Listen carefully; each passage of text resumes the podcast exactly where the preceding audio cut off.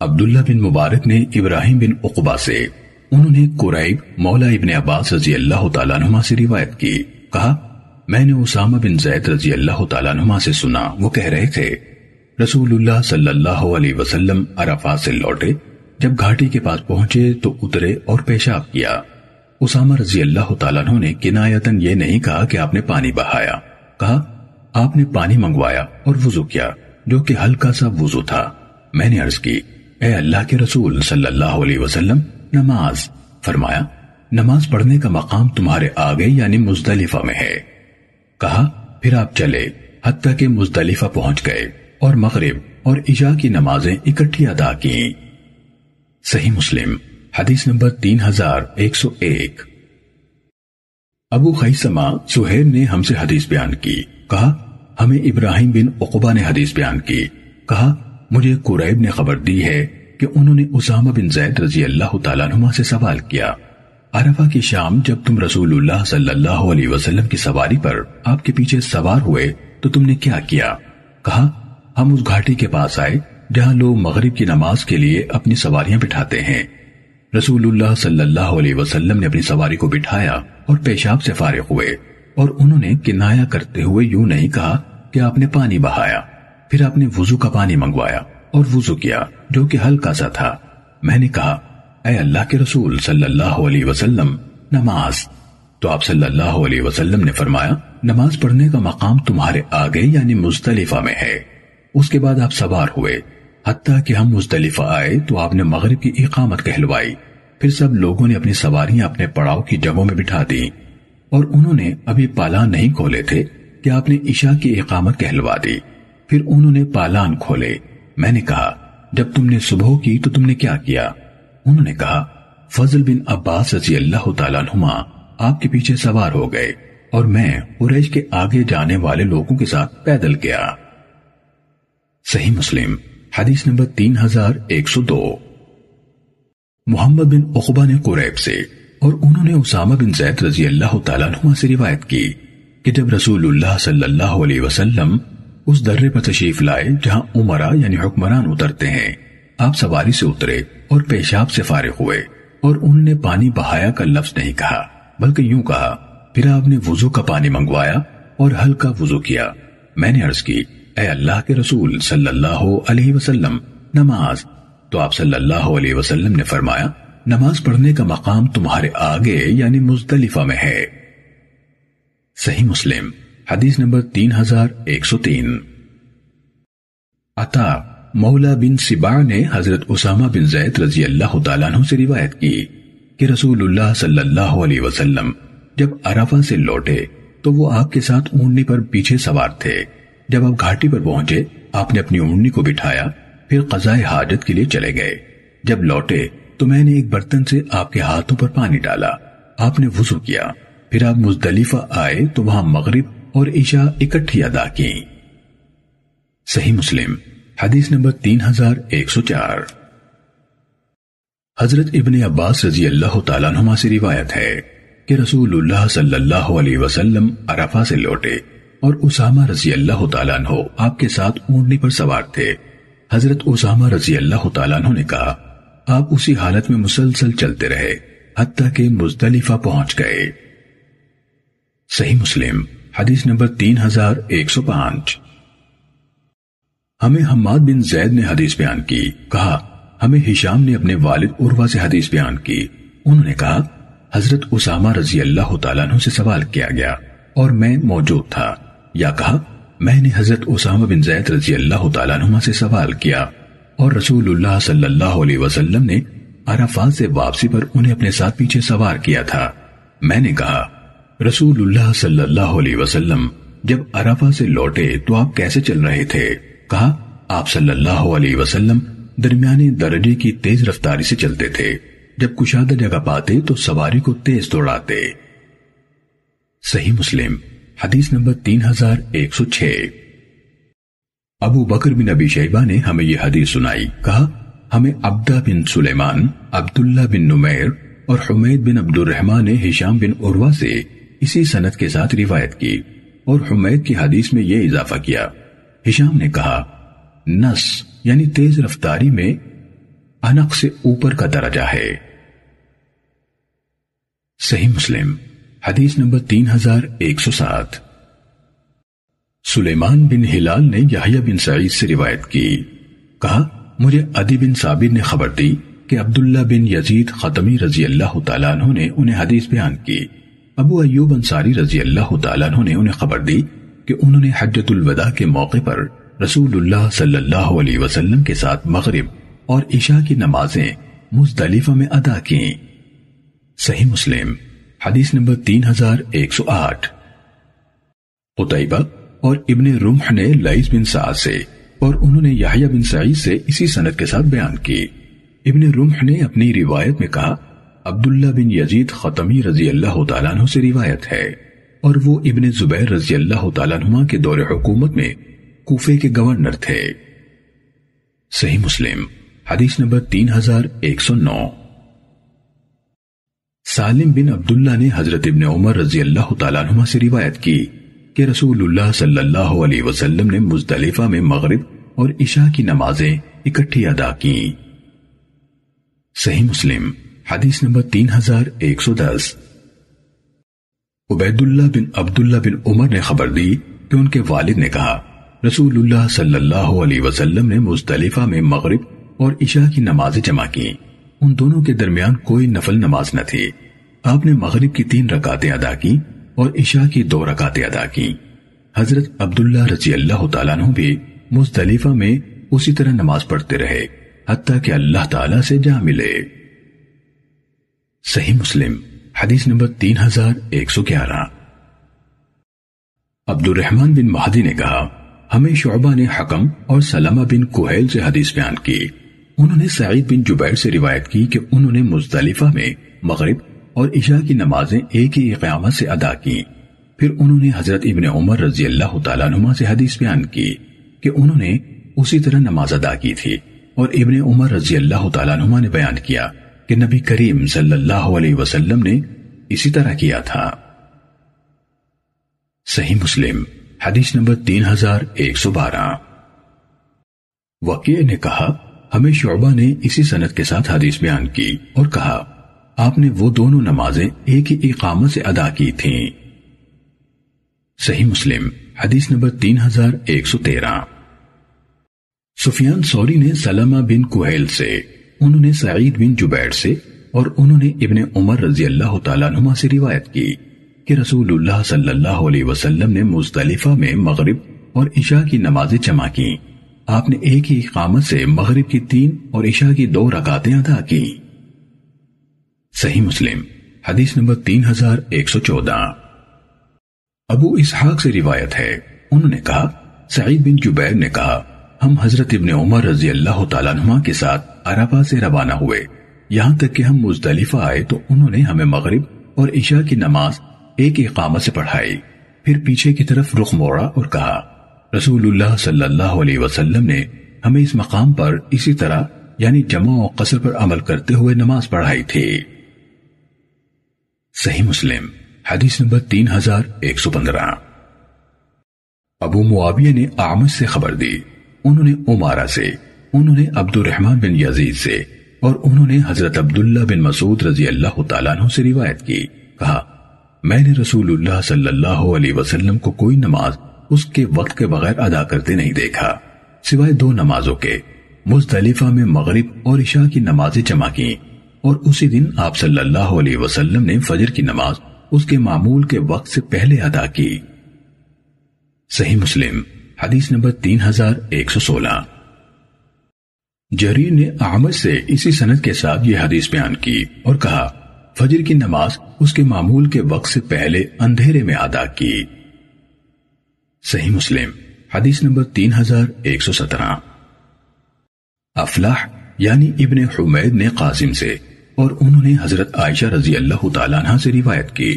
انہوں نے کہا، مزدلفہ کی رات حضرت سعودہ رضی اللہ تعالیٰ عنہ نے رسول اللہ صلی اللہ علیہ وسلم سے اجازت طلب کی کہ وہ آپ صلی اللہ علیہ وسلم سے اور لوگوں کا اشتہام ہونے سے پہلے پہلے مینا چلی جائیں اور وہ تیزی سے حرکت نہ کر سکنے والی خاتون تھیں۔ قاسم نے کہا سبیتا بھاری جسم والی عورت کو کہتے ہیں۔ کہا، حضرت عائشہ رضی اللہ تعالی عنہ نے کہا، آپ نے انہیں اجازت دے دی۔ وہ آپ کی روانگی سے پہلے ہی نکل پڑی اور ہمیں آپ نے روکے رکھا۔ یہاں تک کہ ہم نے وہیں صبح کی اور آپ کی روانگی کے ساتھ ہی ہم روانہ ہوئے۔ اگر میں بھی رسول اللہ صلی اللہ علیہ وسلم سے اجازت لے لیتی، جیسے حضرت سعودہ رضی اللہ تعالی عنہ نے اجازت لی تھی، اور یہ کہ ہمیشہ آپ کی اجازت سے جلد روانہ ہوتی، تو یہ میرے لیے ہر خوش کرنے والی چیز سے زیادہ پسندیدہ ہو جاتا۔ تو یہ میرے لیے ہر خوش کرنے والی چیز سے زیادہ پسندیدہ ہوتا۔ صحیح مسلم۔ حدیث نمبر تین ہزار ایک سو اٹھارہ۔ ایوب نے عبد الرحمن بن قاسم سے حدیث بیان کی۔ انہوں نے قاسم سے اور انہوں نے حضرت عائشہ رضی اللہ تعالی عنہ سے روایت کی۔ انہوں نے کہا، حضرت سودا رضی اللہ تعالیٰ عنہ بڑی اور بھاری جسم والی خاتون تھیں۔ انہوں نے رسول اللہ صلی اللہ علیہ وسلم سے اجازت چاہی کہ وہ رات ہی کو مزدلفہ سے روانہ ہو جائیں۔ تو آپ نے انہیں اجازت دے دی۔ حضرت عائشہ رضی اللہ تعالیٰ عنہ نے کہا کاش، جیسے سودا رضی اللہ تعالیٰ عنہ نے اجازت لی، میں نے بھی رسول اللہ صلی اللہ علیہ وسلم سے اجازت لے لی ہوتی۔ رسول اللہ صلی اللہ علیہ وسلم کی رحلت کے بعد، حضرت عائشہ رضی اللہ تعالیٰ عنہ صبح کو باقی لوگوں کی طرح امیر حج کے ساتھ ہی واپس لوٹا کرتی تھیں۔ صحیح مسلم، حدیث نمبر تین ہزار ایک سو انیس۔ عبید اللہ بن عمر نے عبد الرحمن بن قاسم سے حدیث بیان کی۔ انہوں نے قاسم سے اور انہوں نے حضرت عائشہ رضی اللہ تعالیٰ عنہ سے روایت کی۔ انہوں نے کہا، میری آرزو تھی کہ جیسے حضرت سعودہ رضی اللہ تعالیٰ عنہ نے اجازت لی تھی، میں نے بھی رسول اللہ صلی اللہ علیہ وسلم سے اجازت لے لی ہوتی۔ میں بھی صبح کی نماز مینا میں ادا کیا کرتی اور لوگوں کے مینا آنے سے پہلے جمرہ عقبہ کو کنکریاں مار لیتی۔ حضرت عائشہ رضی اللہ تعالیٰ عنہ سے کہا گیا، کیا حضرت سعودہ رضی اللہ تعالیٰ عنہ نے اجازت لی تھی؟ انہوں نے کہا ہاں وہ بھاری کم حرکت کر سکنے والی خاتون تھیں۔ انہوں نے رسول اللہ صلی اللہ علیہ وسلم سے اجازت مانگی۔ تو آپ صلی اللہ علیہ وسلم نے انہیں اجازت دے دی۔ صحیح مسلم، حدیث نمبر تین ہزار ایک سو بیس۔ سفیان سوری نے عبد الرحمن بن قاسم سے اسی سنت کے ساتھ اسے کے ہم مانا روایت بیان کی۔ صحیح مسلم، حدیث نمبر تین ہزار ایک سو اکیس۔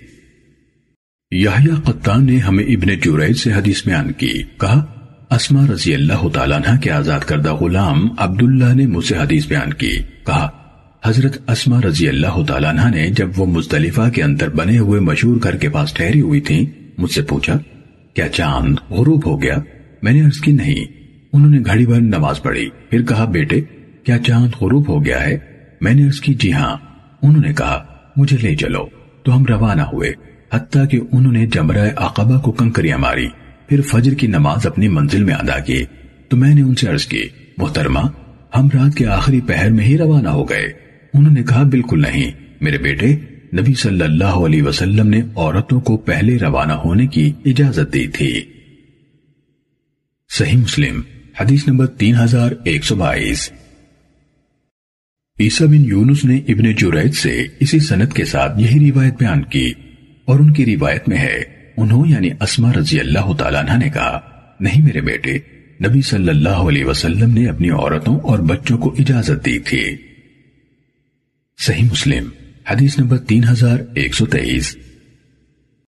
ابن جوریج سے روایت ہے، کہا، مجھے عطا نے خبر دی کہ انہیں ابن شوال نے خبر دی کہ وہ حضرت ام حبیبہ رضی اللہ تعالیٰ عنہ کے پاس حاضر ہوئے۔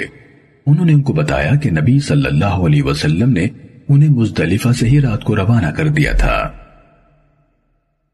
صحیح مسلم، حدیث نمبر تین ہزار ایک سو چوبیس۔ ابو بکر بن ابی شیبہ اور امر ناقد نے سفیان بن عیینہ کے حوالے سے امر بن دینار سے حدیث بیان کی۔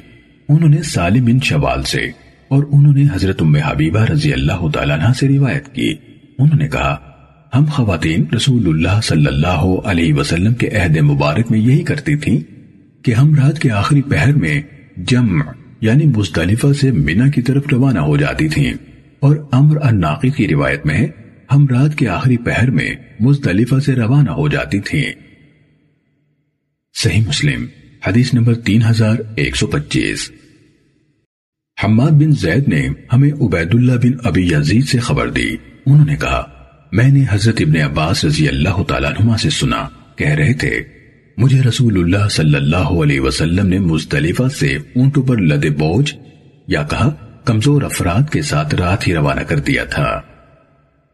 صحیح مسلم، حدیث نمبر تین ہزار ایک سو چھبیس۔ ہم سے سفیان بن عیینہ نے حدیث بیان کی۔ کہا، ہمیں عبید اللہ بن ابی یزید نے خبر دی کہ انہوں نے حضرت ابن عباس رضی اللہ تعالیٰ عنہ سے سنا۔ وہ کہہ رہے تھے میں ان لوگوں میں سے تھا جنہیں رسول اللہ صلی اللہ علیہ وسلم نے اپنے گھر کے کمزور افراد میں شامل کرتے ہوئے پہلے روانہ کر دیا تھا۔ صحیح مسلم، حدیث نمبر تین ہزار ایک سو ستائیس۔ عطا نے حضرت ابن عباس رضی اللہ تعالیٰ عنہ سے روایت کی۔ انہوں نے کہا، میں ان لوگوں میں سے تھا جنہیں رسول اللہ صلی اللہ علیہ وسلم نے اپنے گھر کے کمزور افراد میں شامل کرتے ہوئے پہلے روانہ کر دیا تھا۔ صحیح مسلم، حدیث نمبر تین ہزار ایک سو اٹھائیس۔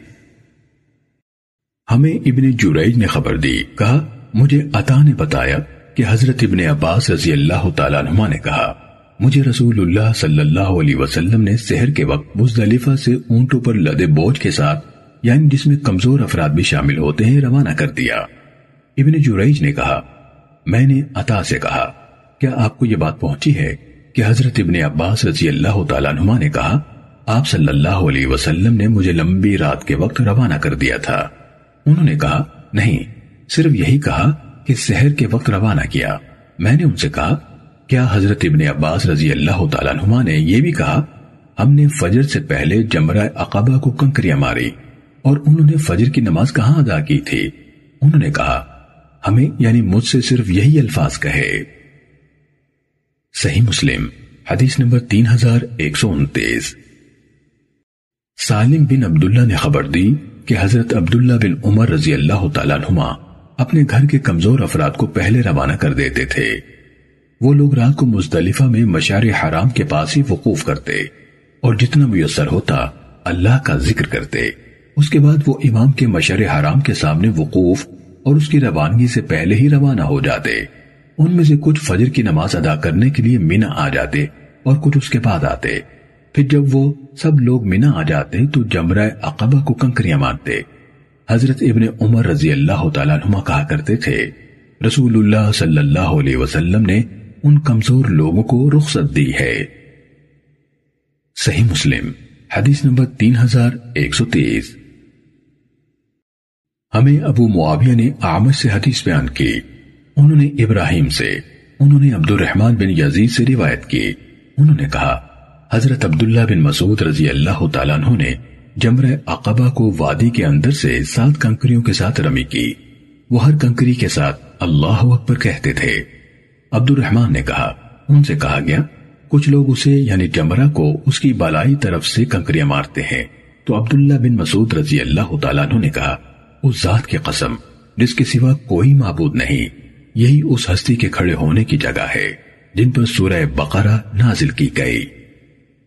صحیح مسلم، حدیث نمبر تین ہزار ایک سو اکتیس۔ ابن مسہر نے مجھے آمج سے خبر دی۔ انہوں نے کہا، میں نے حجاج بن یوسف سے سنا، وہ ممبر پر خطبہ دیتے ہوئے کہہ رہا تھا، قرآن کی وہی ترتیب رکھو جو جبرائیل نے رکھی۔ نیز سورہ بقرہ کہنے کے بجائے کہو، وہ صورت جس میں بقرہ کا ذکر کیا گیا ہے۔ وہ صورت جس میں نساء کا تذکرہ ہے، وہ صورت جس میں آل عمران کا تذکرہ ہے۔ آمش نے کہا، اس کے بعد میں ابراہیم سے ملا۔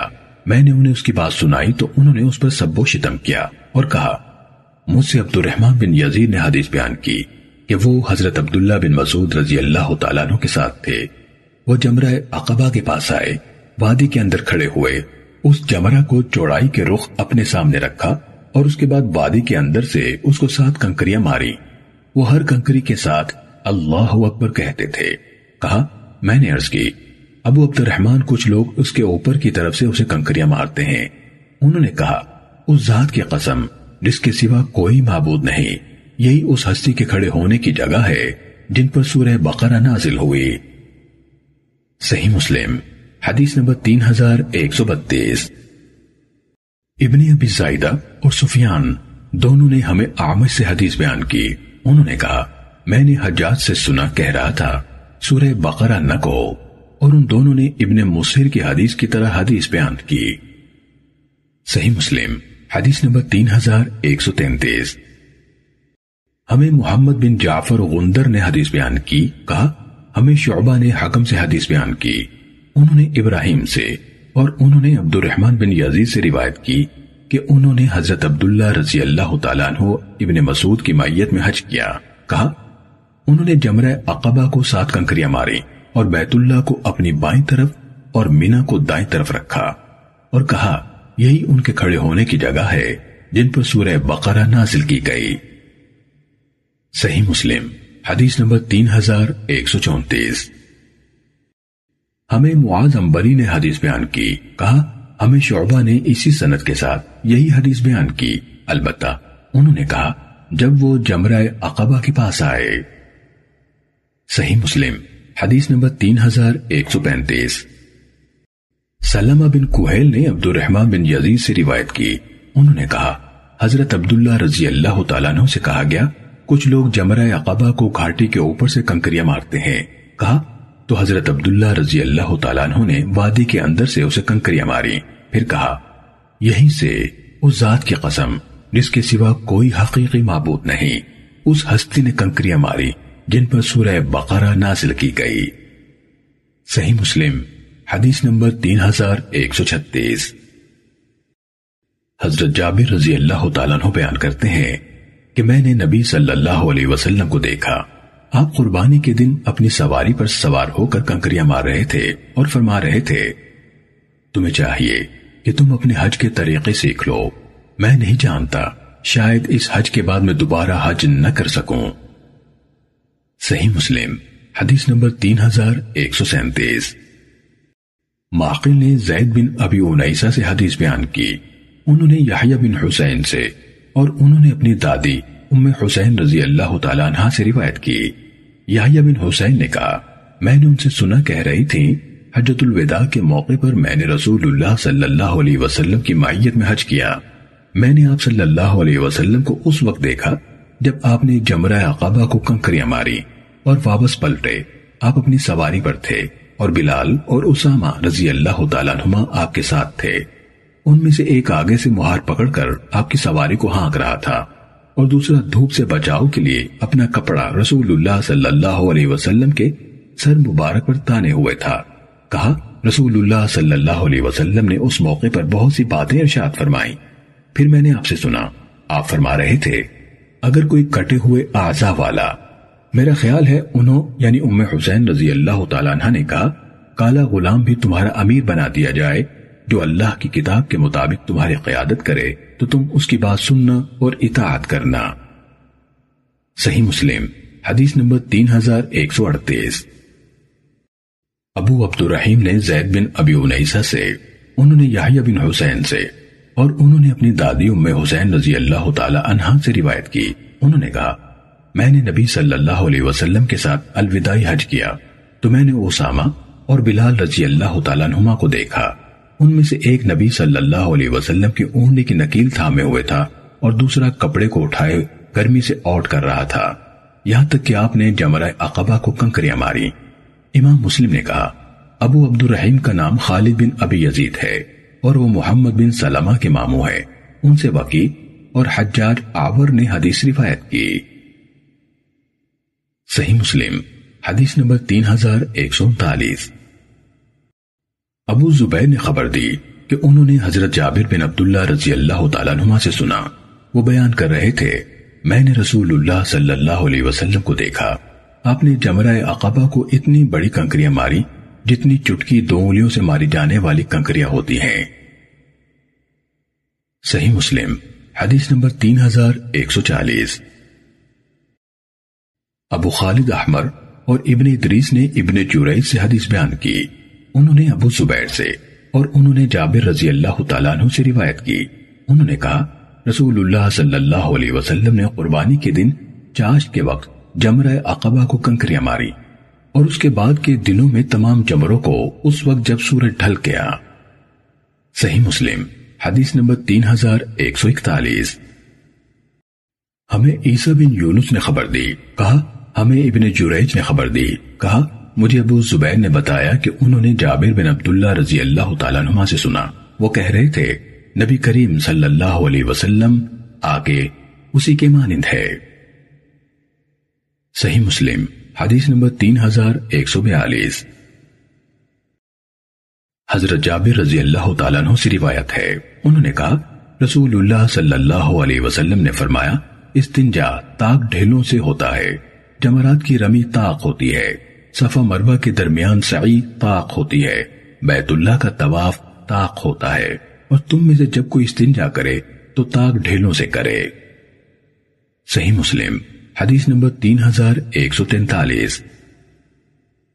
لئیس نے نافع سے حدیث بیان کی کہ حضرت عبداللہ رضی اللہ تعالیٰ عنہ یعنی ابن مسعود نے کہا، رسول اللہ صلی اللہ علیہ وسلم نے سر منڈایا اور آپ صلی اللہ علیہ وسلم کے صحابہ کی ایک جماعت نے سر منڈایا۔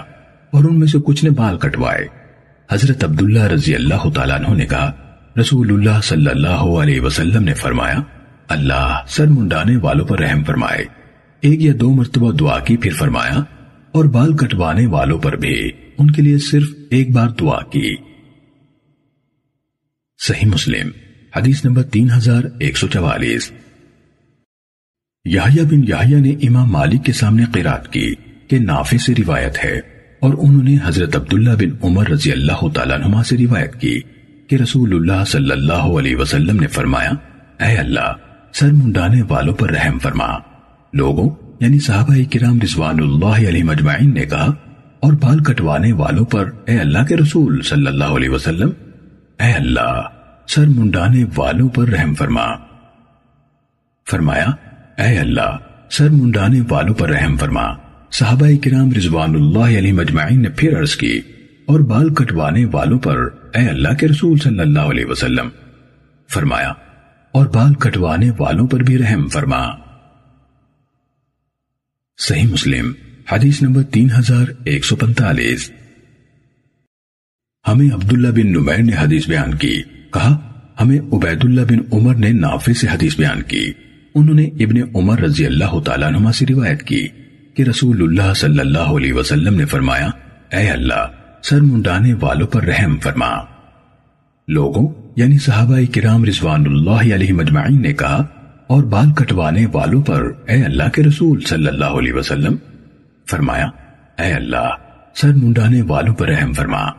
صحابہ کرام رضوان اللہ علیہ مجمعین نے پھر عرض کی، اور بال کٹوانے والوں پر اے اللہ کے رسول صلی اللہ علیہ وسلم، فرمایا اور بال کٹوانے والوں پر بھی۔ صحیح مسلم، حدیث نمبر تین ہزار ایک سو چھیالیس۔ ہمیں عبد الوہاب نے حدیث سنائی، کہا، ہمیں عبید اللہ نے اسی سنت کے ساتھ یہی حدیث بیان کی، اور انہوں نے اپنی حدیث میں کہا، جب چوتھی باری آئی تو آپ صلی اللہ علیہ وسلم نے فرمایا، اور بال کٹوانے والوں پر بھی۔ صحیح مسلم، حدیث نمبر تین ہزار ایک سو سنتالیس۔ ابو زرع نے حضرت ابو حریرہ رضی اللہ تعالیٰ عنہ سے روایت کی۔ کہا، رسول اللہ صلی اللہ علیہ وسلم نے فرمایا، اے اللہ، سر منڈانے والوں کو بخش دے۔ صحابہ رضوان اللہ علیہ مجمعین نے عرض کی، اے اللہ کے رسول صلی اللہ علیہ وسلم، اور بال کٹوانے والوں کو۔ رسول اللہ صلی اللہ علیہ وسلم نے فرمایا، اے اللہ، سر منڈانے والوں کو بخش دے۔ صحابہ رضوان اللہ علیہ مجمعین نے عرض کی، اے اللہ کے رسول صلی اللہ علیہ وسلم اور بال کٹوانے والوں کو رسول اللہ صلی اللہ علیہ وسلم نے فرمایا، اے اللہ، سر منڈانے والوں کو بخش دے۔ صحابہ رضوان اللہ علیہ مجمعین نے عرض کی، اے اللہ کے رسول صلی اللہ علیہ وسلم، اور بال کٹوانے والوں کو فرمایا۔ اور بال کٹوانے والوں کو بھی۔ صحیح مسلم، حدیث نمبر تین ہزار ایک سو اڑتالیس۔ اللہ نے اپنے والد عبد الرحمن بن یعقوب سے، انہوں نے حضرت ابو حریرہ رضی اللہ تعالیٰ عنہ سے، انہوں نے نبی کریم صلی اللہ علیہ وسلم سے روایت کی۔ آگے، حضرت ابو حریرہ رضی اللہ تعالیٰ عنہ سے ابو زرعہ کی روایت کردہ حدیث کے ہم مانا ہے۔ صحیح مسلم، حدیث نمبر تین ہزار ایک سو انچاس۔ وکیع اور ابو داؤد تیالسی نے ہمیں شعبہ سے حدیث بیان کی۔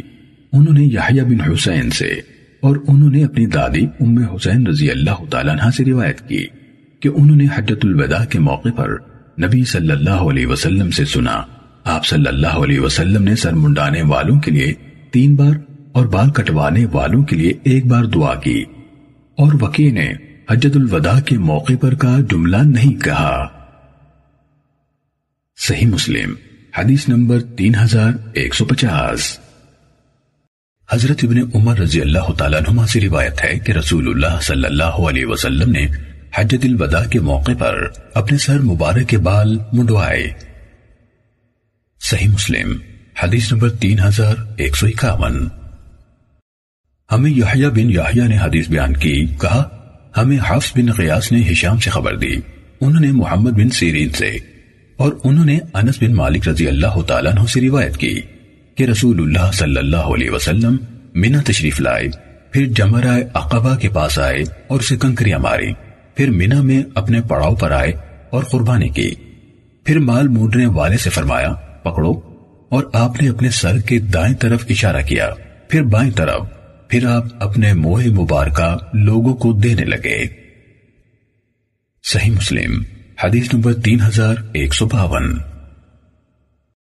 ابو بکر بن ابی شیبہ اور ابن نمیر اور ابو قریب سب نے کہا، ہمیں حفظ بن غیاز نے ہشام سے اسی سند کے ساتھ یہی حدیث بیان کی۔ لیکن ابو بکر نے اپنی روایت میں یہ الفاظ کہے۔ آپ نے حجام سے کہا، یہ لو۔ اور اپنے ہاتھ سے اس طرح اپنی دائیں جانبی اشارہ کیا کہ پہلے دائیں طرف سے شروع کرو اور اپنے بال مبارک اپنے قریب کھڑے ہوئے لوگوں میں تقسیم فرما دیے۔ پھر حجام کو اپنی بائی جانب کی طرف اشارہ کیا کہ اب بائیں جانب سے حجامت بناؤ۔ حجام نے آپ کا سر موٹ دیا۔ تو آپ صلی اللہ علیہ وسلم نے اپنے وہ موئے مبارک ام سلیم رضی اللہ تعالی عنہ کو عطا فرما دیے۔ اور ابو قریب کی روایت میں ہے، کہا، حجام نے دائیں جانب سے شروع کیا۔ تو آپ نے ایک ایک دو دو بال کر کے لوگوں میں تقسیم فرما دیے۔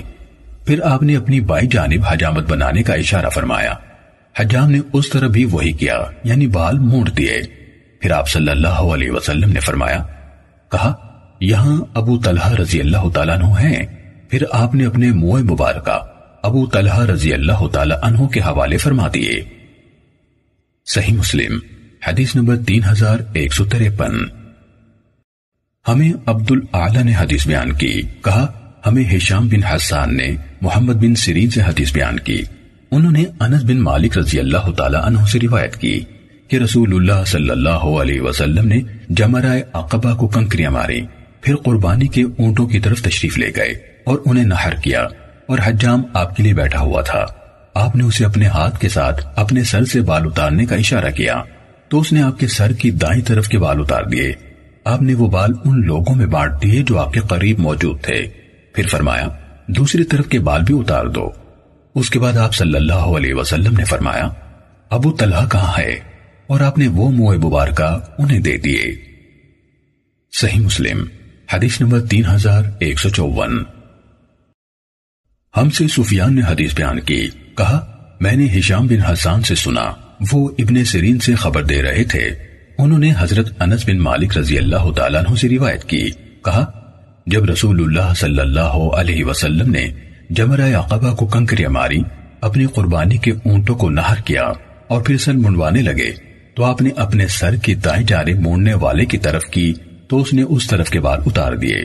آپ نے ابو طلحہ انصاری رضی اللہ تعالیٰ عنہ کو بلایا اور وہ بال ان کے حوالے کر دیے۔ پھر آپ نے سر کی بائیں جانب اس کی طرف کی اور فرمایا، اس کے بال اتار دو۔ اس نے وہ بال اتار دیے تو آپ نے وہ بھی ابو طلحہ رضی اللہ تعالیٰ عنہ کو دے دیے اور فرمایا، ان بائیں طرف والے بالوں کو لوگوں میں تقسیم کر دو۔ صحیح مسلم۔ حدیث نمبر تین ہزار ایک سو پچپن۔ امام مالک نے ابن شہاب سے، انہوں نے عیسیٰ بن طلحہ بن عبید اللہ سے، انہوں نے عبداللہ بن عمر بن عاص رضی اللہ تعالیٰ نما سے روایت کی۔ انہوں نے کہا حجت الوداع کے موقع پر رسول اللہ صلی اللہ علیہ وسلم مینا میں لوگوں کے لیے ٹھہرے رہے۔ وہ آپ سے مسائل پوچھ رہے تھے۔ ایک آدمی آیا اور کہنے لگا، اے اللہ کے رسول صلی اللہ علیہ وسلم، میں سمجھ نہ سکا۔ کہ پہلے کیا ہے؟ اور میں نے قربانی کرنے سے پہلے سر مڈوا لیا ہے۔ آپ نے فرمایا، اب قربانی کر لو، کوئی حرج نہیں۔ پھر ایک اور آدمی آیا اور کہنے لگا، اے اللہ کے رسول صلی اللہ علیہ وسلم، مجھے پتہ نہ چلا اور میں نے رمی کرنے سے پہلے قربانی کر لی۔ آپ نے فرمایا، اب رمی کر لو، کوئی حرج نہیں۔ رسول اللہ صلی اللہ علیہ وسلم سے کسی چیز کے متعلق جس میں تقدیم یا تاخیر کی گئی نہیں پوچھا گیا، مگر آپ نے یہی فرمایا اب کر لو، کوئی حرج نہیں۔ صحیح مسلم، حدیث نمبر تین ہزار ایک سو چھپن۔ یونس نے ابن شہاب سے باقی ماندہ اسی سنت کے ساتھ خبر دی کہ عبداللہ بن عمر بن آس رضی اللہ تعالیٰ نما کہہ رہے تھے، رسول اللہ صلی اللہ علیہ وسلم مینا میں اپنی سواری پر ٹھہر گئے اور لوگوں نے آپ سے سوالات شروع کر دیے۔ ان میں سے ایک کہنے والا کہہ رہا تھا، اے اللہ کے رسول صلی اللہ علیہ وسلم مجھے معلوم نہ تھا کہ رمی کا عمل قربانی سے پہلے ہے۔ میں نے رمی سے پہلے قربانی کر لی۔ رسول اللہ صلی اللہ علیہ وسلم نے فرمایا، تو اب رمی کر لو، کوئی حرج نہیں۔ کوئی اور شخص کہتا، اے اللہ کے رسول صلی اللہ علیہ وسلم، مجھے معلوم نہ تھا کہ قربانی سر مڑوانے سے پہلے ہے۔ میں نے قربانی کرنے سے پہلے سر مڑوا لیا ہے۔ تو آپ فرماتے، اب قربانی کر لو، کوئی حرج نہیں۔ عبداللہ بن عمر بن آس رضی اللہ تعالیٰ نما نے کہا میں نے آپ سے نہیں سنا کہ اس دن آپ سے ان اعمال کے بارے میں جن میں آدمی بھول سکتا ہے یا لا علم رہ سکتا ہے، ان میں سے بعض امور کی تقدیم و تاخیر یا ان سے ملتی جلتی باتوں کے بارے میں نہیں پوچھا گیا۔ مگر رسول اللہ صلی اللہ علیہ وسلم نے یہی فرمایا، اب کر لو، کوئی حرج نہیں۔ صحیح مسلم، حدیث نمبر تین ہزار ایک سو ستاون۔ صالح نے ابن شہاب سے روایت کی۔ اس کے بعد حدیث کے آخر تک زہری سے یونس کی روایت کردہ حدیث کے مانند ہے صحیح مسلم، حدیث نمبر تین ہزار ایک سو اٹھاون۔ عیسیٰ نے ہمیں ابن جورائی سے خبر دی، کہا، میں نے ابن شہاب سے سنا، کہہ رہے تھے، عیسیٰ بن طلحہ نے مجھے حدیث بیان کی۔ کہا، مجھے حضرت عبداللہ بن عمر بن عاص رضی اللہ تعالیٰ عنہ نے حدیث بیان کی کہ اس دوران میں جب آپ صلی اللہ علیہ وسلم قربانی کے دن خطبہ دے رہے تھے، کوئی آدمی آپ کی طرف رخ کر کے کھڑا ہوا اور کہا، اے اللہ کے رسول صلی اللہ علیہ وسلم، میں نہیں سمجھتا کہ فلاں کام فلاں سے پہلے ہے. پھر کوئی اور آدمی آیا اور کہا، اے اللہ کے رسول صلی اللہ علیہ وسلم، میرا خیال تھا کہ فلاں کام فلاں فلاں سے پہلے ہوگا. انہوں نے ان تین کاموں یعنی سر منڈانے، رمی اور قربانی کے بارے میں پوچھا۔ تو آپ صلی اللہ علیہ وسلم نے یہی فرمایا، اب کر لو، کوئی حرج نہیں۔ صحیح مسلم، حدیث نمبر تین ہزار ایک سو انسٹھ۔ محمد بن بکر اور سعید بن یحییٰ اموی نے اپنے والد یحییٰ اموی کے واسطے سے ابن جوریج سے اسی سنت کے ساتھ یہی حدیث بیان کی۔ ابن بکر کی روایت عیسیٰ کی گزشتہ روایت کی طرح ہے۔ سوائے ان کے اس قول کے، ان تین چیزوں کے بارے میں اور ہے، یحییٰ اموی تو ان کی روایت میں ہے، میں نے قربانی کرنے سے پہلے سر مڑوا لیا۔ میں نے رمی کرنے سے پہلے قربانی کر لی۔ اور اسی سے ملتی جلتی باتیں۔ صحیح مسلم، حدیث نمبر تین ہزار ایک سو ساٹھ۔ ہمیں سفیان بن اوینا نے زہری سے حدیث بیان کی۔ انہوں نے عیسیٰ بن طلحہ سے اور انہوں نے عبداللہ بن عمر رضی اللہ تعالیٰ عنہ سے روایت کی۔ انہوں نے کہا، کوئی آدمی نبی صلی اللہ علیہ وسلم کی خدمت میں حاضر ہوا اور کہا، میں نے قربانی کرنے سے پہلے سر مڑوا لیا ہے۔ آپ نے فرمایا، اب قربانی کر لو، رمی کر لو۔ کوئی حرج نہیں۔ کسی اور نے کہا، میں نے رمی سے پہلے قربانی کر لی ہے۔ تو آپ نے فرمایا، اب رمی کر لو، کوئی حرج نہیں۔ صحیح مسلم، حدیث نمبر تین ہزار ایک سو اکسٹھ۔ معمر نے زہری سے اسی سنت کے ساتھ یہی روایت کی۔ عبداللہ بن عمر بن آس رضی اللہ تعالیٰ عنہ نے کہا، میں نے رسول اللہ صلی اللہ علیہ وسلم کو دیکھا۔ آپ مینا میں اونٹنی پر سوار تھے تو آپ کے پاس ایک آدمی آیا۔ آگے ابن عیینہ کی حدیث کے ہم معنی حدیث ہے۔ صحیح مسلم، حدیث نمبر تین ہزار ایک سو باسٹھ۔ محمد بن ابی حفصہ نے ہمیں زہری سے خبر دی۔ انہوں نے عیسیٰ بن طلحہ سے اور انہوں نے عبداللہ بن عمر بن عاص رضی اللہ تعالیٰ نما سے روایت کی۔ انہوں نے کہا، میں نے رسول اللہ صلی اللہ علیہ وسلم سے سنا، جب آپ کے پاس قربانی کے دن ایک آدمی آیا، آپ جمرہ اقبا کے پاس رکے ہوئے تھے۔ اس نے عرض کی، اے اللہ کے رسول صلی اللہ علیہ وسلم، میں نے رمی کرنے سے پہلے سر مڑوا لیا ہے۔ آپ نے فرمایا، اب رمی کر لو، کوئی حرج نہیں۔ ایک اور آدمی آیا، وہ کہنے لگا، میں نے رمی سے پہلے قربانی کر لی ہے۔ آپ نے فرمایا، اب رمی کر لو، کوئی حرج نہیں۔ پھر آپ کے پاس ایک اور آدمی آیا اور کہا، میں نے رمی سے پہلے طواف افاظہ کر لیا۔ فرمایا، اب رمی کر لو، کوئی حرج نہیں۔ کہا، میں نے آپ کو نہیں دیکھا۔ کہ اس دن آپ سے کسی بھی چیز کی تقدیم و تاخیر کے بارے میں سوال کیا گیا ہو، مگر آپ نے یہی فرمایا، کر لو، کوئی حرج نہیں۔ صحیح مسلم، حدیث نمبر تین ہزار ایک سو تریسٹھ۔ حضرت ابن عباس رضی اللہ تعالیٰ نما سے روایت ہے کہ نبی صلی اللہ علیہ وسلم سے قربانی کرنے، سر مڈوانے رمی کرنے اور کاموں کی تقدیم و تاخیر کے بارے میں پوچھا گیا تو آپ نے فرمایا، کوئی حرج نہیں۔ صحیح مسلم، حدیث نمبر تین ہزار ایک سو چونسٹھ۔ نافع نے حضرت ابن عمر رضی اللہ تعالیٰ عنہ سے روایت کی کہ رسول اللہ صلی اللہ علیہ وسلم نے قربانی کے دن طواف حفاظہ کیا، پھر واپس آ کر ظہر کی نماز مینا میں ادا کی۔ نافع نے کہا، حضرت ابن عمر رضی اللہ تعالیٰ عنہ قربانی کے دن طواف حفاظہ کرتے، پھر واپس آتے، ظہر کی نماز مینا میں ادا فرماتے اور بیان کیا کرتے تھے کہ نبی صلی اللہ علیہ وسلم نے ایسا ہی کیا تھا۔ صحیح مسلم، حدیث نمبر تین ہزار ایک سو پینسٹھ۔ عبدالعزیز بن رفع سے روایت ہے۔ انہوں نے کہا، میں نے حضرت انس بن مالک رضی اللہ تعالیٰ عنہ سے سوال کیا۔ میں نے کہا، مجھے ایسی چیز بتائیے جو آپ نے رسول اللہ صلی اللہ علیہ وسلم سے سمجھی ہو اور یاد رکھی ہو۔ آپ نے ترویہ کے دن یعنی آٹھ ذی الحج کو ظہر کی نماز کہاں ادا کی تھی؟ انہوں نے بتایا، مینا میں۔ میں نے پوچھا، آپ نے مینا سے واپسی کے دن اثر کی نماز کہاں ادا کی؟ انہوں نے کہا اب تاہ میں۔ پھر کہا، لیکن تم اسی طرح کرو جیسے تمہارے عمرہ کرتے ہیں۔ صحیح مسلم، حدیث نمبر تین ہزار ایک سو چھیاسٹھ۔ ایوب نے نافے سے انہوں نے حضرت ابن عمر رضی اللہ تعالیٰ عنہ سے روایت کی کہ نبی صلی اللہ علیہ وسلم، ابو بکر اور عمر رضی اللہ تعالیٰ عنہ ابتح میں پڑاؤ کیا کرتے تھے۔ یعنی واپسی کے وقت مدینے کے راستے میں مینا کے باہر وہیں پڑاؤ کیا جا سکتا تھا۔ صحیح مسلم، حدیث نمبر تین ہزار ایک سو سڑسٹھ۔ ساخر بن جویریہ نے نافع سے حدیث بیان کی کہ حضرت ابن عمر رضی اللہ تعالیٰ محسب میں پڑاؤ کرنے کو سنت سمجھتے تھے اور وہ روانگی کے دن زہر کی نماز حسبہ یعنی محسب میں ادا کرتے تھے۔ نافع نے کہا، رسول اللہ صلی اللہ علیہ وسلم اور آپ کے بعد خلفاء نے وادی محسب میں قیام کیا۔ صحیح مسلم، حدیث نمبر تین ہزار ایک سو اڑسٹھ۔ عبداللہ بن نمیر نے حدیث بیان کی، کہا، ہمیں ہشام نے اپنے والد عروہ سے حدیث بیان کی۔ انہوں نے حضرت عائشہ رضی اللہ تعالیٰ عنہ سے روایت کی۔ انہوں نے کہا، اب تاہ میں ٹھہرنا یعنی اعمال حج کی سنتوں میں سے کوئی سنت نہیں۔ رسول اللہ صلی اللہ علیہ وسلم وہاں اترے تھے۔ کیونکہ مکے سے روانہ ہوتے وقت وہاں سے نکلنا آسان تھا۔ صحیح مسلم، حدیث نمبر تین ہزار ایک سو انہتر۔ حفظ بن غیاز حماد بن زید اور حبیب المعلم سب نے ہشام سے اسی سنت کے ساتھ اسی کے مانند حدیث بیان کی۔ صحیح مسلم، حدیث نمبر تین ہزار ایک سو ستر۔ زہری نے سالم سے روایت کی کہ ابو بکر، عمر اور ابن عمر رضی اللہ تعالی عنہم اب تاہ میں پڑاؤ کیا کرتے تھے۔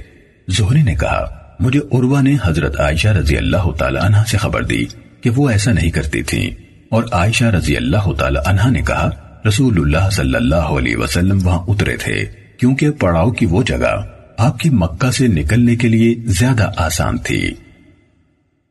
صحیح مسلم، حدیث نمبر تین ہزار ایک سو اکہتر۔ حضرت ابن عباس رضی اللہ تعالیٰ نما سے روایت ہے۔ انہوں نے کہا تحصیب یعنی محسب میں ٹھہرنا کوئی چیز نہیں، وہ تو پڑاؤ کی ایک جگہ ہے، جہاں رسول اللہ صلی اللہ علیہ وسلم نے قیام کیا تھا۔ صحیح مسلم، حدیث نمبر تین ہزار ایک سو بہتر۔ قطعبہ بن سعید، ابو بکر بن ابی شیبہ اور زہیر بن حرب، ان سب نے ابن عیینہ سے حدیث بیان کی۔ انہوں نے صالح بن کیسان سے اور انہوں نے سلیمان بن یزار سے روایت کی۔ انہوں نے کہا، ابو رافع رضی اللہ تعالیٰ عنہ نے کہا رسول اللہ صلی اللہ علیہ وسلم نے جب آپ نے مینا سے نکلے، مجھے یہ حکم نہیں دیا تھا کہ میں اب تاہ میں قیام کروں۔ لیکن میں خود وہاں آیا اور آپ کا خیمہ لگایا۔ اس کے بعد آپ تشریف لائے اور قیام کیا۔ ابو بکر بن ابی شیبہ نے صالح سے بیان کردہ روایت میں کہا، انہوں یعنی صالح نے کہا، میں نے سلیمان بن یسار سے سنا اور قطعبہ کی روایت میں ہے۔ سلیمان نے کہا، ابو رافع رضی اللہ تعالیٰ عنہ سے روایت ہے اور وہ نبی صلی اللہ علیہ وسلم کی سامان کی حفاظت اور نقل و حمل پر معمور تھے۔ صحیح مسلم۔ حدیث نمبر تین ہزار ایک سو تہتر۔ یونس نے ابن شہاب سے خبر دی۔ انہوں نے ابو سالامہ بن عبد الرحمن بن عوف سے، انہوں نے حضرت ابو حریرہ رضی اللہ تعالیٰ عنہ سے، اور انہوں نے رسول اللہ صلی اللہ علیہ وسلم سے روایت کی کہ آپ نے فرمایا، کل ہم انشاءاللہ خیف بنی کی نانا یعنی وادی محسم میں قیام کریں گے، جہاں انہوں یعنی قریش نے باہم کفر پر قائم رہنے کی قسم کھائی تھی۔ صحیح مسلم۔ حدیث نمبر تین ہزار ایک سو چوہتر۔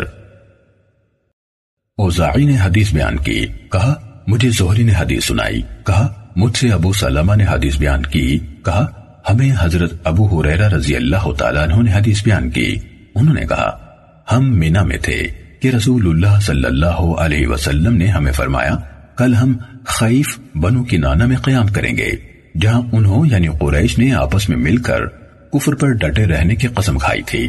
واقع یہ تھا کہ قریش اور بنو کی نانا نے بنو ہاشم اور بنو مطلب کے خلاف ایک دوسرے کے ساتھ معاہدہ کیا تھا کہ نہ وہ ان سے شادی بیاہ کریں گے، نہ ان سے لین دین کریں گے۔ یہاں تک کہ وہ رسول اللہ صلی اللہ علیہ وسلم کو ان کے حوالے کر دیں۔ اس یعنی خیف بنی کی نانا سے آپ کی مراد وادی محسب تھی۔ صحیح مسلم، حدیث نمبر تین ہزار ایک سو پچہتر۔ آرج نے حضرت ابو حریرہ رضی اللہ تعالیٰ عنہ سے اور انہوں نے نبی صلی اللہ علیہ وسلم سے روایت کی۔ آپ صلی اللہ علیہ وسلم نے فرمایا، انشاءاللہ، جب اللہ نے فتح دی، تو ہمارا قیام خیف یعنی محسب میں ہوگا، جہاں انہوں یعنی قریش نے باہ مل کر کفر پر قائم رہنے کی قسم کھائی تھی۔ صحیح مسلم، حدیث نمبر تین ہزار ایک سو چھہتر۔ محمد بن عبداللہ بن نمیر اور ابو اسامہ دونوں نے کہا، ہمیں عبید اللہ نے حدیث بیان کی اور ابن نمیر نے الفاظ انہی کے ہیں۔ اپنے والد کے واسطے سے بھی عبید اللہ سے روایت کی۔ کہا، مجھے نافع نے حضرت ابن عمر رضی اللہ تعالیٰ عنہ سے حدیث بیان کی کہ حضرت عباس رضی اللہ تعالیٰ عنہ بن عبد المطلب نے رسول اللہ صلی اللہ علیہ وسلم سے اجازت مانگی کہ وہ زمزم پر حاجیوں کو پانی پلانے کے لیے مینا کی راتیں مکے میں گزار لیں۔ تو آپ نے انہیں اجازت دے دی۔ صحیح مسلم، حدیث نمبر تین ہزار ایک سو ستتر۔ عیسیٰ بن یونس اور ابن جریج دونوں نے عبید اللہ بن عمر بن حف سے اسی سنت کے ساتھ اسی کے مانند حدیث بیان کی۔ صحیح مسلم، حدیث نمبر تین ہزار ایک سو اٹھتر۔ بکر بن عبداللہ مزنی نے کہا میں کعبے کے پاس حضرت ابن عباس رضی اللہ تعالیٰ نما کے ساتھ بیٹھا ہوا تھا کہ ان کے پاس ایک دیہاتی آیا اور کہنے لگا، کیا وجہ ہے؟ میں دیکھتا ہوں کہ تمہارے چچا زاد حاجیوں کو دودھ اور شہد پلاتے ہیں اور تم نبیس پلاتے ہو۔ یہ تمہیں لاحق حاجت بندی کی وجہ سے ہے یا بخیلی کی وجہ سے؟ حضرت ابن عباس رضی اللہ تعالیٰ عنہ نے جواب دیا، الحمدللہ، نہ ہمیں حاجت مندی لاحق ہے اور نہ بخیلی۔ اصل بات یہ ہے کہ نبی اکرم صلی اللہ علیہ وسلم اپنی سواری پر سوار ہو کر تشریف لائے اور آپ کے پیچھے اسامہ رضی اللہ تعالیٰ عنہ سوار تھے۔ آپ نے پانی طلب فرمایا تو ہم نے آپ کو نبیز کا ایک برتن پیش کیا۔ آپ نے خود پیا اور باقی ماندہ اسامہ رضی اللہ تعالیٰ عنہ کو پلایا اور فرمایا، تم لوگوں نے اچھا کیا اور بہت خوب کیا۔ اسی طرح کرتے رہنا۔ لہٰذا ہم نہیں چاہتے کہ جس کام کا رسول اللہ صلی اللہ علیہ وسلم نے حکم دیا، ہم اسے بدل دیں۔ صحیح مسلم، حدیث نمبر تین ہزار ایک سو اناسی۔ ابو خیسمہ نے ہمیں عبد الکریم سے خبر دی۔ انہوں نے مجاہد سے، انہوں نے عبد الرحمن بن ابی لیلہ سے، اور انہوں نے حضرت علی رضی اللہ تعالیٰ عنہ سے روایت کی۔ انہوں نے کہا، رسول اللہ صلی اللہ علیہ وسلم نے مجھے حکم دیا کہ میں آپ کے قربانی کے اونٹوں کی نگرانی کروں اور یہ کہ ان کا گوشت کھا لیں اور جھولیں، صدقہ کروں۔ نیز ان میں سے قصاب کو بطور اجرت کچھ بھی نہ دوں۔ آپ صلی اللہ علیہ وسلم نے فرمایا، ہم اس کو اپنے پاس سے اجرت دیں گے۔ صحیح مسلم، حدیث نمبر تین ہزار ایک سو اسی۔ ابن عیینہ نے عبد الکریم جزری سے اسی سنت کے ساتھ اسی کے مانند حدیث بیان کی۔ صحیح مسلم، حدیث نمبر تین ہزار ایک سو اکاسی۔ سفیان اور ہشام دونوں نے ابن ابی نجیح سے، انہوں نے مجاہد سے باقی ماندہ سابقہ سنت کے ساتھ نبی صلی اللہ علیہ وسلم سے روایت کی۔ ان دونوں کی حدیث میں قصاب کی اجرت کا ذکر نہیں۔ صحیح مسلم، حدیث نمبر تین ہزار ایک سو بیاسی۔ حسن بن مسلم نے خبر دی کہ انہیں مجاہد نے خبر دی، انہیں عبد الرحمن بن ابی لیلہ نے خبر دی۔ انہیں علی بن ابی طالب رضی اللہ تعالیٰ عنہ نے خبر دی کہ اللہ کے نبی صلی اللہ علیہ وسلم نے انہیں حکم دیا کہ وہ آپ کی قربانی کے اونٹوں کی نگرانی کریں اور انہیں حکم دیا کہ آپ کی پوری قربانیوں کو یعنی ان کے گوشت، کھالوں اور ان کی پوچھ پر ڈالی ہوئی جھولوں کو مسکینوں میں تقسیم کر دیں اور ان میں سے کچھ بھی زبا کی اجرت کے طور پر نہ دیں۔ صحیح مسلم، حدیث نمبر تین ہزار ایک سو تراسی۔ عبد الکریم بن مالک جزری نے مجاہد سے باقی ماندہ اسی سابقہ سنت کے ساتھ خبر دی کہ رسول اللہ صلی اللہ علیہ وسلم نے انہیں حکم دیا۔ آگے، اسی کے مانند ہے۔ صحیح مسلم، حدیث نمبر تین ہزار ایک سو چوراسی۔ امام مالک نے ابو زبیر سے اور انہوں نے جابر بن عبداللہ رضی اللہ تعالیٰ نما سے روایت کی۔ انہوں نے کہا، حدیبیہ کے سال رسول اللہ صلی اللہ علیہ وسلم کی معیت میں ہم نے سات افراد کی طرف سے ایک اونٹ، سات کی طرف سے ایک گائے کی قربانیاں دی صحیح مسلم، حدیث نمبر تین ہزار ایک سو پچاسی۔ ہمیں زہیر نے حدیث بیان کی، کہا، ہمیں ابو زبیر نے حضرت جابر رضی اللہ تعالیٰ عنہ سے حدیث بیان کی۔ انہوں نے کہا، ہم رسول اللہ صلی اللہ علیہ وسلم کے ساتھ حج کا تلبیہ کہتے ہوئے نکلے۔ رسول اللہ صلی اللہ علیہ وسلم نے ہمیں حکم دیا کہ ہم اونٹ اور گائے میں شریک ہو جائیں۔ ہم میں سے سات آدمی ایک قربانی میں شریک ہوں۔ صحیح مسلم، حدیث نمبر تین ہزار ایک سو چھیاسی۔ ہمیں ازرا بن ثابت نے ابو زبیر سے حدیث بیان کی۔ انہوں نے جابر بن عبداللہ رضی اللہ تعالیٰ عنہ سے روایت کی۔ انہوں نے کہا، ہم نے رسول اللہ صلی اللہ علیہ وسلم کے ساتھ حج کیا۔ ہم نے سات آدمیوں کی طرف سے ایک اونٹ نہر کیا۔ اور سات آدمیوں کی طرف سے ایک گائے سبا کی۔ صحیح مسلم، حدیث نمبر تین ہزار ایک سو ستاسی۔ یحییٰ بن سعید نے ابن جرئی سے حدیث بیان کی۔ کہا، مجھے ابو زبیر نے خبر دی کہ انہوں نے جابر بن عبداللہ رضی اللہ تعالیٰ نما سے سنا۔ انہوں نے کہا، ہم رسول اللہ صلی اللہ علیہ وسلم کے ساتھ حج و عمر میں سات آدمی ایک قربانی میں شریک ہوئے۔ تو ایک آدمی نے حضرت جابر رضی اللہ تعالیٰ عنہ سے پوچھا کیا احرام کے وقت سے ساتھ لائے گئے قربانی کے جانوروں میں بھی اس طرح شراکت کی جا سکتی ہے، جیسے بعد میں خریدے گئے جانوروں میں شراکت ہو سکتی ہے۔ انہوں نے جواب دیا، وہ بھی ساتھ لائے گئے قربانی کے جانوروں ہی کی طرح ہے اور جابر رضی اللہ تعالیٰ عنہ حدیبیہ کے موقع پر موجود تھے۔ انہوں نے کہا، ہم نے اس دن ستر اونٹ نہر کیے۔ ہم ساتھ ساتھ آدمی قربانی کے ایک اونٹ میں شریک ہوئے تھے۔ صحیح مسلم۔ حدیث نمبر تین ہزار ایک سو اٹھاسی۔ ہمیں محمد بن بکر نے حدیث بیان کی، کہا، ہمیں ابن جریج نے خبر دی۔ کہا، ہمیں ابو زبیر نے بتایا کہ انہوں نے جابر بن عبداللہ رضی اللہ تعالیٰ نما سے سنا۔ وہ نبی صلی اللہ علیہ وسلم کے حج کا حال سنا رہے تھے۔ انہوں نے اس حدیث میں کہا، آپ صلی اللہ علیہ وسلم نے ہمیں حکم دیا کہ جب ہم احرام کھولیں تو قربانی کریں۔ اور ہم میں سے چند یعنی سات آدمی ایک قربانی میں شریک ہو جائیں۔ اور یہ حکم اس وقت دیا جب آپ نے ہمیں اپنے حج کے احرام کھولنے کا حکم دیا۔ یہ بات بھی اس حدیث میں ہے۔ صحیح مسلم، حدیث نمبر تین ہزار ایک سو نواسی۔ عطا نے جابر بن عبداللہ رضی اللہ تعالیٰ نما سے روایت کی۔ انہوں نے کہا، رسول اللہ صلی اللہ علیہ وسلم کے ساتھ حج کے مہینوں میں عمرہ کرنے کا فائدہ اٹھاتے یعنی حج تمتو کرتے۔ تو ہم یوم النحر اور بقیہ ایام تشریق میں سات افراد کی طرف سے ایک گائے ذبح کرتے، اس ایک میں شریک ہو جاتے۔ صحیح مسلم، حدیث نمبر تین ہزار ایک سو نوے۔ ہمیں یحییٰ بن زکریہ بن ابی زائدہ نے ابن جوریج سے حدیث بیان کی۔ انہوں نے ابو زبیر سے، انہوں نے جابر رضی اللہ تعالیٰ عنہ سے روایت کی۔ انہوں نے کہا، قربانی کے دن رسول اللہ صلی اللہ علیہ وسلم نے حضرت عائشہ رضی اللہ تعالیٰ عنہ اور دیگر امہات المومنین کی طرف سے ایک گائے ذبح کی۔ صحیح مسلم، حدیث نمبر تین ہزار ایک سو اکانوے۔ محمد بن بکر اور یحییٰ بن سعید نے کہا، ہمیں ابن جریج نے حدیث بیان کی۔ کہا، ہمیں ابو زبیر نے خبر دی کہ انہوں نے جابر بن عبداللہ رضی اللہ تعالیٰ نما سے سنا، کہہ رہے تھے رسول اللہ صلی اللہ علیہ وسلم نے اپنی ازواج کی طرف سے اور ابن بکر کے حدیث میں ہے، اپنے حج میں عائشہ رضی اللہ تعالی عنہ کی طرف سے ایک گائے ذبح کی۔ صحیح مسلم، حدیث نمبر تین ہزار ایک سو بانوے۔